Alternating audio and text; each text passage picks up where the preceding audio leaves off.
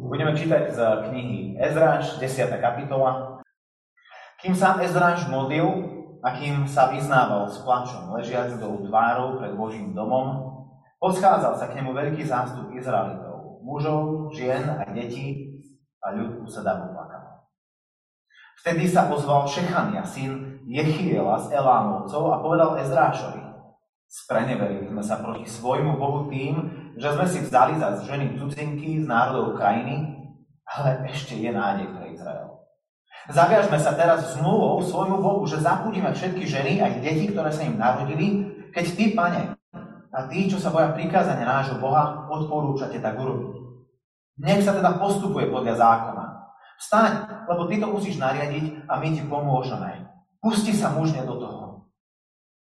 Ezráš teda vstal a vyzval popredných kňazov, levitov a celú izraelskú pospolitosť, aby prisahali, že sa zavezujú konať podľa tohto slova. Tak aj prisahali. Ezráš sa zdvihol spred Božieho domu, išiel do izby Eliašibovho syna Jochanána a tam prenocoval.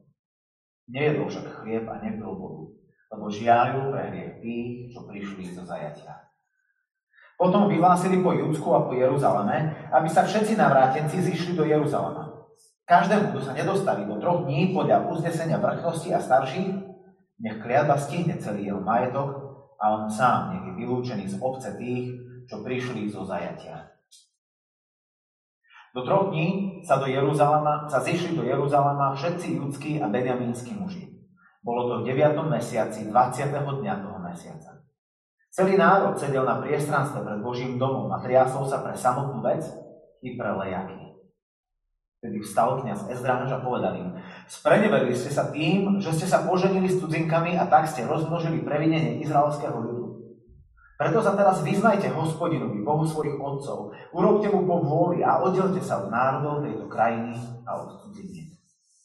Celé zhromaždenie odpovedalo veľkým hlasom, sme povinní urobiť tak, ako nám hovoríš. No ľud je početný, je čas dažďov a nevydržíme stať vonku. Okrem toho to nie je práca na jeden deň ani na dva, lebo sme sa veľmi mnohí previnili v tejto veci. Preto prosíme, nech naši predstavení zastupujú celú obec a všetci, čo sa v našich mestách poženili s cudzinkami, prídu v určenom čase so staršími a so sudcami jednotlivých miest, kým sa od nás neodvráti páľava hnevu nášho Boha pre túto vec. Iba Asalov syn Jonatán a Tychov syn Zech, Jachzeja sa vzopreli proti tomu. Mešulám a Levita Šabetaj ich podporovali. No navrátenci tak urobili. Kňaz Ezdráž si vybral mužov predstavených rodov podľa jednotlivých rodín. Všetci boli zaznačení podľa mená. Zasadli v prvý deň 10. mesiaca a skúmali tú vec.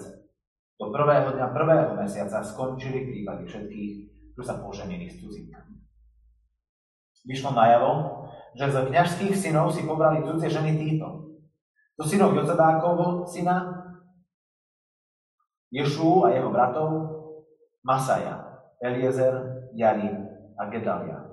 Zaurčili sa, že, za, že svoje ženy prepustia a že za svoju vinu obetujú barana do stáda. Nasleduje zoznam všetkých tých, ktorí sa previnili, ktorých zistili za tie tri mesiace a tento zoznam končí 44. veršom takto. Títo všetci si vzali cudzinky. Boli medzi nimi už aj také, ktoré mali deti. Modlíme sa. Pane, ďakujeme Ti za Tvoje slovo a prosíme ťa o to, aby si aj svojim duchom otvoril naše uši, aby Boží ľud počul Božie slovo. Aby podobne ako je zráčné, ho mohli mu rozumieť, ho plniť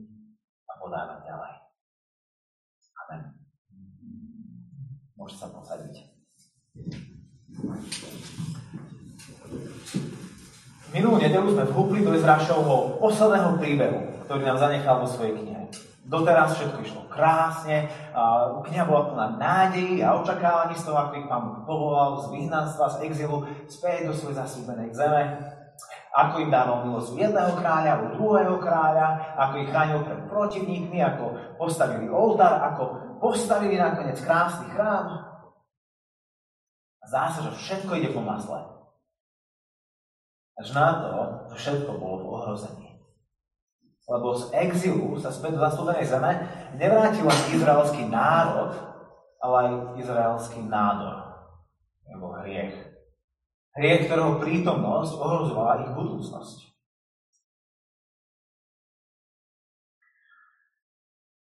To, čo sme videli v 9. kapitole minulú nedelu, je, že zákonník Ezráš sa nejako nesnažil zľahčovať, bagatelizovať, minimalizovať ich vinu. Nesnažil sa tam zdôvodňovať, racionalizovať.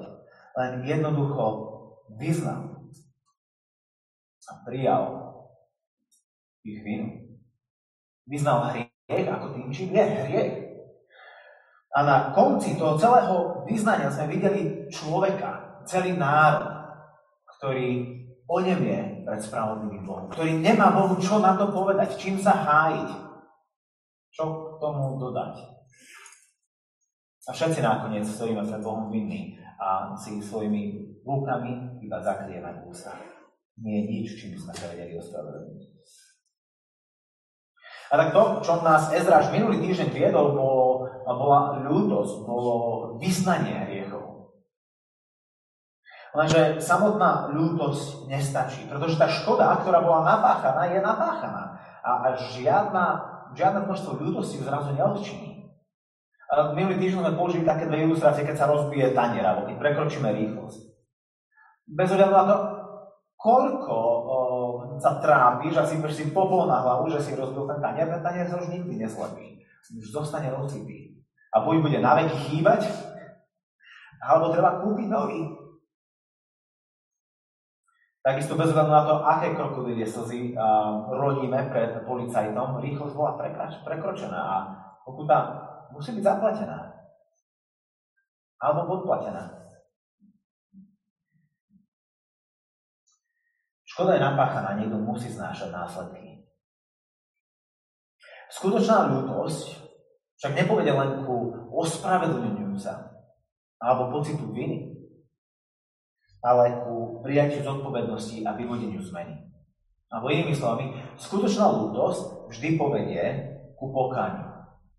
Skutočná lútosť vždy povedie ku pokániu. A pokánie je jedno z tých našich cirkevníckých, kresťanských slov, ktoré vlastne ani nevieme možno poriadne, čo znamená, ale ho používame a máme činiť pokánie a možno si predstavíme človeka, ktorý sa seba trízní a, a núti sa robiť veci, ktoré nechce, len preto, aby mu dali pokoj.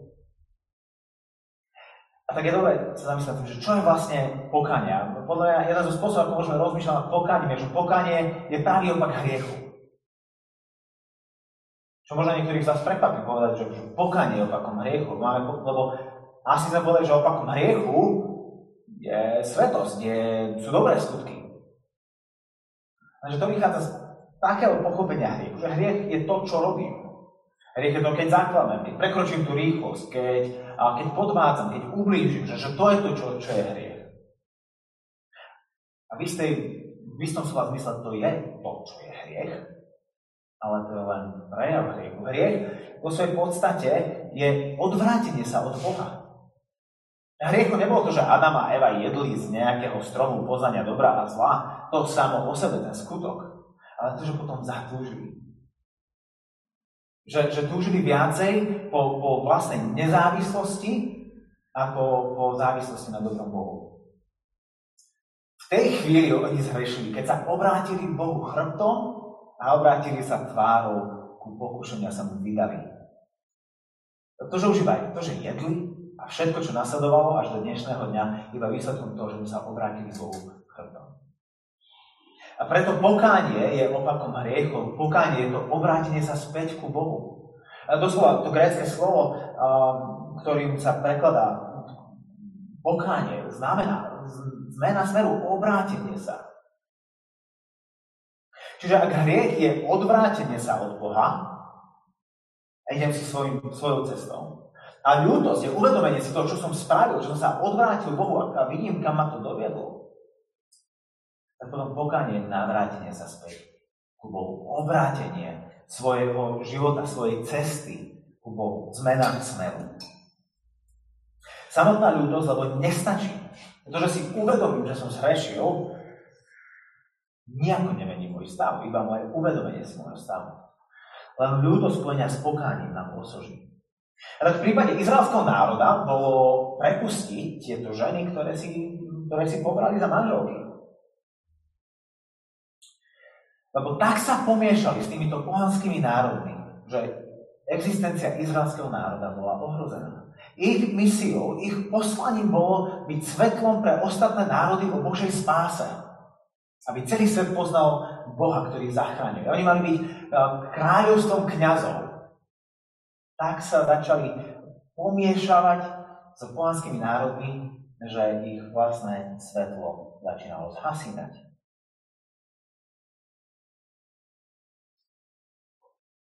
Aby sme lepšie pochopili tej situácii toho, čo sa dialo, pomôže nám sa pozrieť na pár veršov do knihy proroka Malachiáša, čo je úplne posledný prorok, posledná kniha starej zmluvy v Biblii, potom začína nová zmluva. A Malachiáš žil v podobnom období ako Ezdráž a Nehemiáš, v tomto post-exilovom, keď sa vrátili späť do zastúbenej zeme. A v Malachiášovi v druhej kapitole ľudia sa tak divia, že prečo Boh neodpoveda na naše, na naše slzy, na naše modlitby, na naše proces, že prečo Boh je hluchý. A Malachiaž im hovorí, že a čujete sa? Viete, prečo vám neodpoveda? A v druhej kapitole, v 14. verši hovorí, preto, že hospodin je svetkom medzi tebou a ženou tvojej mladosti, ktorej sa spreneveril. Hoci ona je ti družkou a ženou podľa zmluvy. Či on nevytvoril jednotu a nedal to svojho ducha? O čo má teda v tejto jednote ísť? O Božie potomstvo. Hej. To je to isté, čo uh, si uvedomovali ľudia v 9. kapitole, čo, čo je dôsledkom toho hriechu, že, že pomiešali sveté potomstvo. Lebo cez, cez toto potomstvo Boh zaslúbil potomka, ktorý príde a navráti Boží ľud späť, a navráti ľudí späť do Božej prítomnosti. Čiže túto jednotu medzi mužom a ženou a v Izraeli Boh robí preto, aby, aby pokračovalo Božie potomstvo. Pokračujeme. Preto dajte pozor na seba. Nespreneverujte sa žene svojej mladosti. Každý nech nenávidí rozvod, praví hospodin, Boh Izraela. A teda to, čo sa tam stalo, až teraz sa nám trošku dokresluje ten um, celý obraz situácie, to, čo sa tu stalo, je to, že niektorí izraelskí muži sa rozviedli so svojimi židovskými manželkami, lebo sa im zapáčili pohanské ženy. Tie boli krajšie. Tá verzia života sa im viacej páčila. Tak, svoje poslali preč a zobrali si nové. Dokonca tie slova eh, hebrejské, ktoré tu na Ezraš používa na označenie toho, že si pobrali tie ženy a že ženy tie prepustili, ani nie sú slova pre rozhod a manželstvo, ale ako keby, že ich ubytovali u seba a hente vykopli. Čo sa nám snaží Ezráš s pomocou Malachiaša ukázať to, že tieto manželstva a tieto rozvody sú v Božích očiach neplatné. Neobstoja pred ním. A tak Boh ich volá, aby sa vrátili späť, aby činili pokánie. Rozvíte sa so svojimi neveriacimi frajerkami, ktoré vás aj tak odo mňa odvádzajú. A vráte sa späť ku svojim skutočným manželkám. Inými slovami, činite pokánie. Je jednoduché v našich hriechoch zostať na pol ceste. A mám pocit, že mnohokrát to robíme. A priznáme si svoj, svoju vinu, trápime sa preto, dusíme sa vo svojej vine, niekedy aj verejne, nech ostatní ľudia vidia, že nás sú naozaj štve a ako nám je to veľmi, veľmi ľúto, nech to Boh vidí, nech to iní ľudia vidia. A tam skončíme ale. Takže takáto ľudosť je, je impotentná, je neplodná, neprivedie nás späť ku životu. Nič nezmení. Hriech ponecháva stále veci na tak čo z toho, že si uvedomujem, že som vzdialený Bohu, keď moja vzdialenosť a odlučenie od Boha stále pretrváva. Koľkokrát sme sa prevedili proti Bohu, proti našim blízkym, vlastnej rodine. A sme, a sme to ľutovali. A sme to vyznali. A sme to spravili znova. A znova sme ľutovali. A znova sme to spravili. Ako teda premeniť skutočnú ľudosť na skutočné pokánie? Ak pokánie je zmena smeru, tak možno tá otázka je, že ako zmeniť smer? Ako z hriechu von? Na to sa budeme pozerať teraz v závere Ezráša v 10. kapitole. budeme sa snažiť odpovedať tieto dve otázky. Kto určí smer? Kadeľ vedie cesta k Bohu? A druhé, po druhé, kto nás povedie vpred? Kto nás tam zoberie? Kto určí smer, smer a kto nás povedie vpred? Kto určí smer? Vidíme, že ku Ezrášovi sa schádzajú všetci tí, čo prestúpili Bože príkazy a pripojili sa ku Ezrášovmu význaniu k jeho ľútosti. V prvom verši čítame, že sa poschádzal k nemu veľký zástup Izraelitov, mužov, žien, a všimnite, že aj deti. A ľud usedavo plakal. E, pre, prečo deti?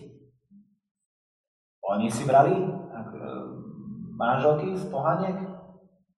No rovnako preto, prečo aj Ezdráš v 9. kapitole vyznáva hriechy, ako keby boli jeho vlastné. Lebo, lebo aj tu vidíme, že hriech nemá dopad len na jednotlivca, len na toho, ktorý hreší.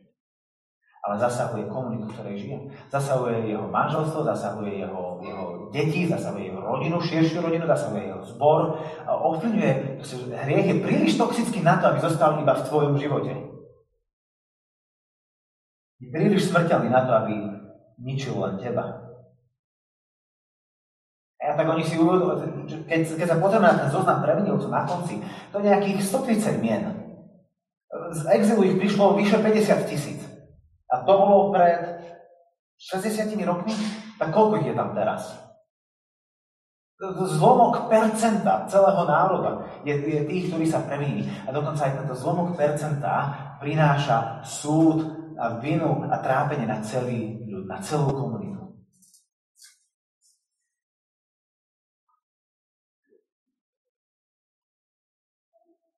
Aj deti. prichádzajú za Ezrášom, lenže neprichádzajú s tým, že už sme to vybavili, všetky sme vykopli, vyčistili sme dom a už je dobré, už, sa, už nemusíš plakať Ezráš. Utri si slzy, môžeš sa nájsť, učeš sa a všetko je fajn. Nie, prichádzajú síce s návrhom toho, ako by to pokáne malo vyzerať, ale stále nechávajú Ezráša, aby on bol tým, kto rozsúdi, kto rozhodne. A a to preto, lebo Ezráš sa nielenže nedopustil tohto hriechu, ale ten, ktorý pozná Božie slovo. Pamätáme, ako v 7. kapitole bol Ezráš predstavený ako ten, ktorý študuje Božie slovo, ktorý plní Božie slovo a ktorý vyučuje ďalší Božie slovo. Šechania v druhom verši čítame, ktorý ku Ezrašovi prehovára mene celého um, spoločenstva, najprv rekapituluje ich hriech No potom dodáva, ešte je nádej pre Izrael. Zhrešili sme, ale ešte je nádej pre Izrael. Pokánie. Skutočné pokánie, ktoré vedie ku zmene smeru. Odvrátenie sa od hriechu a obrátenie sa ku Bohu. A dobre si všimnite, že ten návrh, s ktorým prichádzajú za Ezrášom, nechávajú na Ezráša, na jeho posúdenie, na jeho schválenie. Verš 2. Keď ty, pane, prepáčte, verš 3 a 4. Keď ty, pane, a tí, čo sa boja prikázania nášho Boha, odporúčate tak urobiť. Nech sa teda postupuje podľa zákona. Vstaň, lebo ty to musíš nariadiť. A my ti pomôžeme. Nech sa teda postupuje podľa zákona. Ak hriech je odvrátenie sa od Boha, ak hriech je neposlušnosť jeho slovu, tomu, čo Boh od nás požaduje, tak prvý krok ku skutočnému pokániu je návrat ku Božiemu slovu. A nielen ku nemu, ale pod neho. Nech sa postupuje podľa Božieho slova. A očividne my nie sme kvalifikovaní rozhodovať o tom, čo hovorí, lebo sme mu protirečili a pozri, kam nás doviedlo Ezraš. Vezmi Božie slovo a ukáž nám cestu späť. Prvým krokom k skutočnému pokániu je návrat ku Božiemu slovu. A prečo však prichádzajú za Ezdrášom? Keď ty, pane, a tí, čo sa boja prikázania nášho Boha, určite tak konať. Prečo práve na jeho pleciach spočíva táto úloha? Ty to musíš nariadiť. Pretože po prvé Ezdráš pozná Božie slovo a po druhé sám sa nedopustil tohto hriechu. Potrebujú niekoho, kto, kto, kto nebol zaslepený hriechom, aby ich mohol priviesť späť ku Bohu. Niekoho, kto je v kontakte s Bohom. Ako slepý povedie slepého. Len Ezraž dokáže spolahlivo viesť späť ku Bohu. Len on určí smer. Lenže Ezrašová schopnosť určiť smer a viesť ich tam je obmedzená, lebo jednak nám dnes veľmi Ezraž nepomôže. My dneska za Ezrašom nemôžeme prísť. A takisto preto, lebo Ezraž nebol dokonalý človek. On mal iné hry, s ktorými zápasil, s ktorými bojoval, ktorých zlyhával. Sám nebol dokonalý. A preto potrebujeme Krista. Toho, ktorý je dokonalý. Ktorý vie určiť smer späť ku Bohu v každom hriechu. A ako, ako list Hebrejom hovorí, on bol pokúšaný v každom ohľade, ako my. Nie je pokúšanie, ktoré by on nezakúsil a ktorom by neobstál.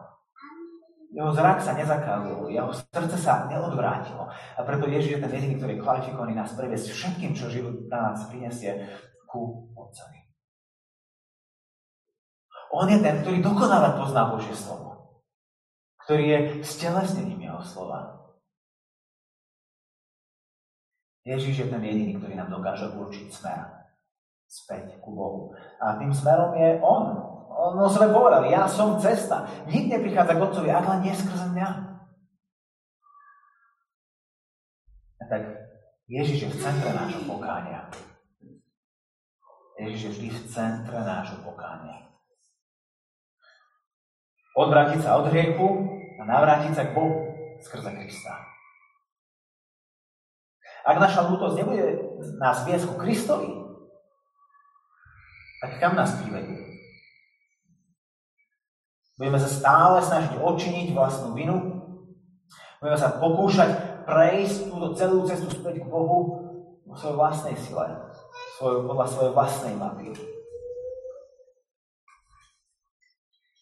No ten, kto príde ku Kristovi, zistí, že namiesto odsúdenia dostane odpustenie. A tí, ktorí k nemu odmietajú prísť, zistia, že odsúdenie na nich stále zostáva. Ježiš je ten, ktorý učí smer, ktorý pozná cestu späť ku Bohu a On je tou cestou. No svojimi hriechmi prichádzajme ku Nemu. Lebo On nás určite neodmietne.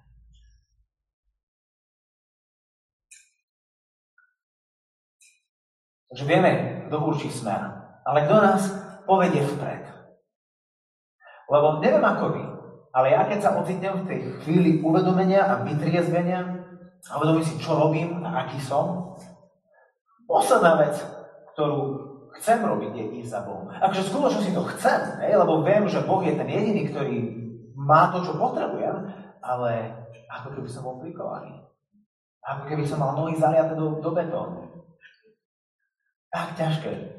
Ne, v tej chvíli chceme byť neviditeľní. Nechcem, aby, hlavne nechcem, aby sa to niekto iný dozvedel. Fú, predstavte si, že sa ocitne akože meno na nejakom takomto zozname previnilcov.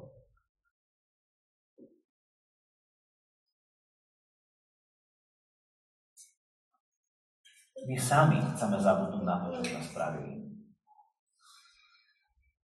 No pozrime sa, čo robí Ezraš a koho oslovuje Ezraš. V 5. verši čítame, že Ezraš stal a vyzval popredných kniazov, levitov a celú izraelskú pospolitosť, aby prisahali, že sa zavezujú konať podľa tohto slova. Tak aj prisahali. Všimnime si to poradie, v ktorom ich Ezraš oslovuje, lebo nie je náhodné. Prvo, poprvé, prvý zozname sú poprední kniazy, potom leviti až potom zvyšok národa. A prečo to dôležité? Pozrime sa do 2. kapitole, v 9. kapitole do 2. verša. Na konci 2. verša, keď Ezrašovi oznamujú, čo izraelský národ spáchal, hovoria, kniežatá a predstavení sa prehrešili dokonca prvý. A v 10. kapitole, ktoré sme teraz, v 18. verši, v tom menoslove pravidlcov čítame, že vyšlo najavo, že z kniažských synov si pobrali cudzie ženy títo. A je zoznam. Že ich berie Ezráž ako prvých, ale ich dáva v zozname previnilcov ako prvých. Je to zátres? Je toto proste nejaká staroveká verzia public shaming, kde, ukazujeme na ľudí prstov, prstom a ukazujeme, že títo ľudia sú tí, ktorí sa rešili. Ten nadpis u nás v Ezrášovi 10 je od verša 18, že meno slov previnilcov. Rozmýšľam, či možno presnejším názvom by nebolo meno slov kajúcnikov. Tí, ktorí činia pokánie. To sú tí, ktorí prišli za Ezrášom, ktorí sa priznali k svojmu hriechu a ktorí sa rozhodli činiť pokánie a robiť to, čo Boh od nich žiada.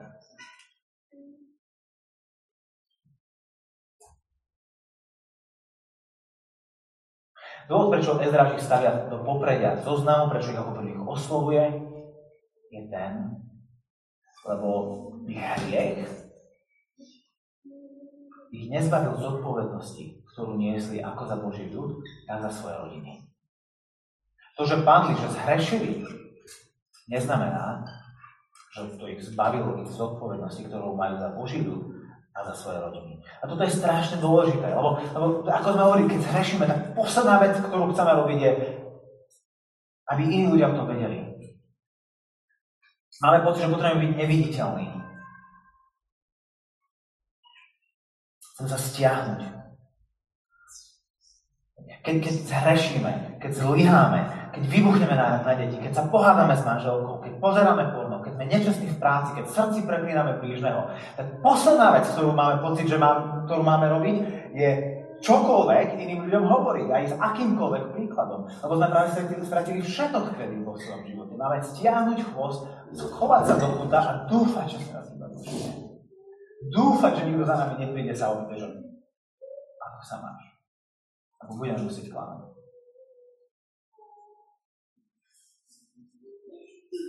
Lenže hriech nás nezbavuje z odpovednosti, ktoré nesieme za iných za svoje rodiny, za svoje manželstvo, za svoje deti, za, za zbor, e, za, za vzťahy, do ktorých nás Boh dal. Aj v momente skutočného pokania, lebo môžeme ísť príkladom. Stále môžeme príkladne viesť. Žiaľ, nie v tom, ako sme to úžasne zvládli, ale v tom, ako Boh je úžasne verný, že môžeme k nemu prísť pokánie. To je to, k čomu ich Ezraž volá. Buďte príkladom v pokáni. Vy ste to prvý zbabrali, ale vaša úloha viesť Boží neskončila. Vedte ho. Nie svojim príkladom svetosti, svojim príkladom pokáňa.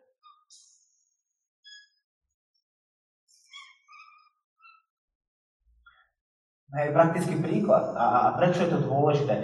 Zoberme si, že vyletíš na svoje dieťa vybuchneš. Nezaslúžený hnev, zraňujúce slova, nezaslúžená facka, proste, že, že zle. Uvedomíš si svoj hriech. Choď ku Kristovi. On ti odpustí. A potom choď za svojim dieťaťom. Jednak jeho poprosiť o odpustenie, ale činiť pokánie pred jeho tvárou. Nech vidí pokánie v priamom prenose. Lebo tým aj svoje dieťa budeš učiť, aký Boh je. Že, že človek ako ty môže prísť za Bohom a môže očakávať, že dostane odpustenie, že, že bude prijatý. Že, že existuje milosť aj pre neho. A dôvod, prečo to tak veľmi dôležité, je ten, že jedného dňa možno tvoja dcera alebo tvoj syn sa ocitne tiež v podobnej chvíli. Duch Svetý otvorí svojmu dieťaťu oči a uvidí svoju vinu, bude prežívať hambu, bude sa chcieť skryť. Ale, ale otec a mama mi ukázali, že, že, že vina a hamba ma nemajú zahnať do kúta, ale ku Kristovi. Ak im odpustil, možno odpustí aj mne. Tak je s príkladom našim deťom v pokáni môže byť oveľa väčším svedectvom ako ľudí s príkladom o svetosti. Nehovorím, že hej, viete, čo hovorím. Potrebujeme ukázať, čo, ako vyzerá skutočné pokánie. A aký je Boh, že Boh je dobrý nielen vtedy, keď my sme dobrí. Že Boh je dobrý vtedy, keď my sme zlí. Že je verný, keď my sme neverní.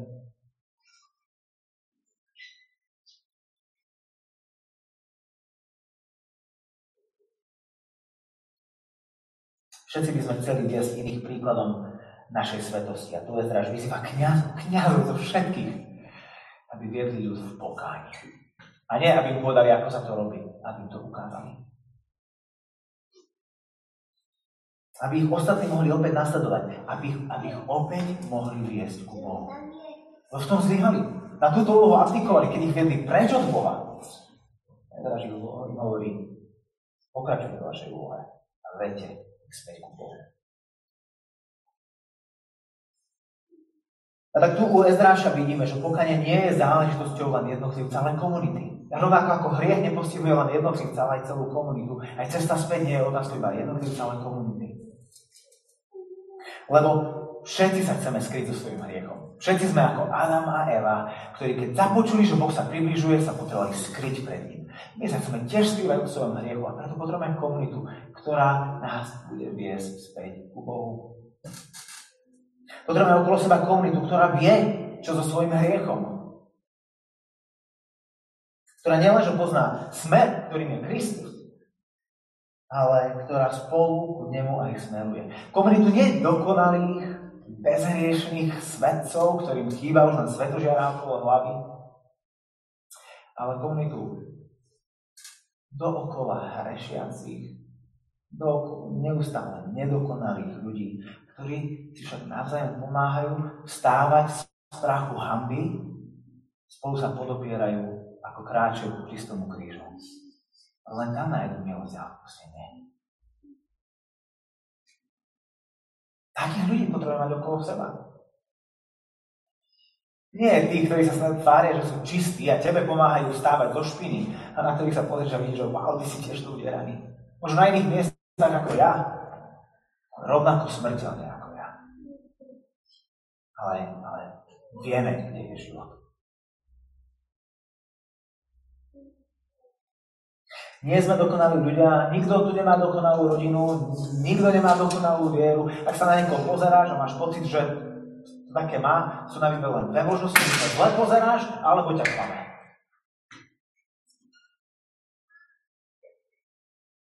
Rovnako toto nie je dokonalý zbor. Ak ste tu boli nejaký ten piatok, tak to až veľmi dobre viete. Dokonca sme si to dali aj do nášho poslania, že sme spoločenstvom nedokonalých ľudí, ktorí ale spoločne zažívajú premeniajúcu moc Ježiša Krista. Nehrajme sa do dokonalých. Navzájom sa privádzajme ako Kristovi. Jeho moc je tá premeniajúca moc. Tak priatelia, sme na konci Ezráša. Začali v septembri. Väčšina z tej knihy, väčšina kázy boli plné nádeje a dobrodružstva a prejavu Božej moci a milosti a záchrany a priazne. Prečo to musel Ezdráš takto skončiť? Prečo neskončil v tej 8. kapitole?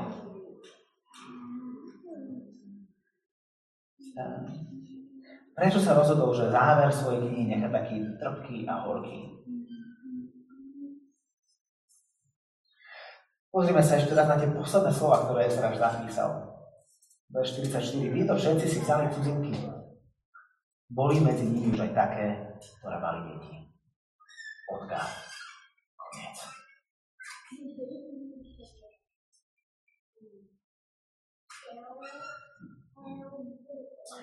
Prečo neskončil, neskončila kniha 36. veršom 8. kapitoly, ktorý, ktorý je posledný verš predtým, ako začína celý tento bordel.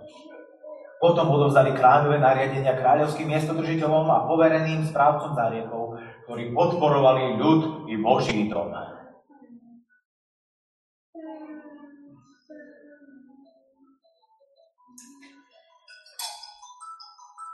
Takto to zhrnul jeden autor povedal.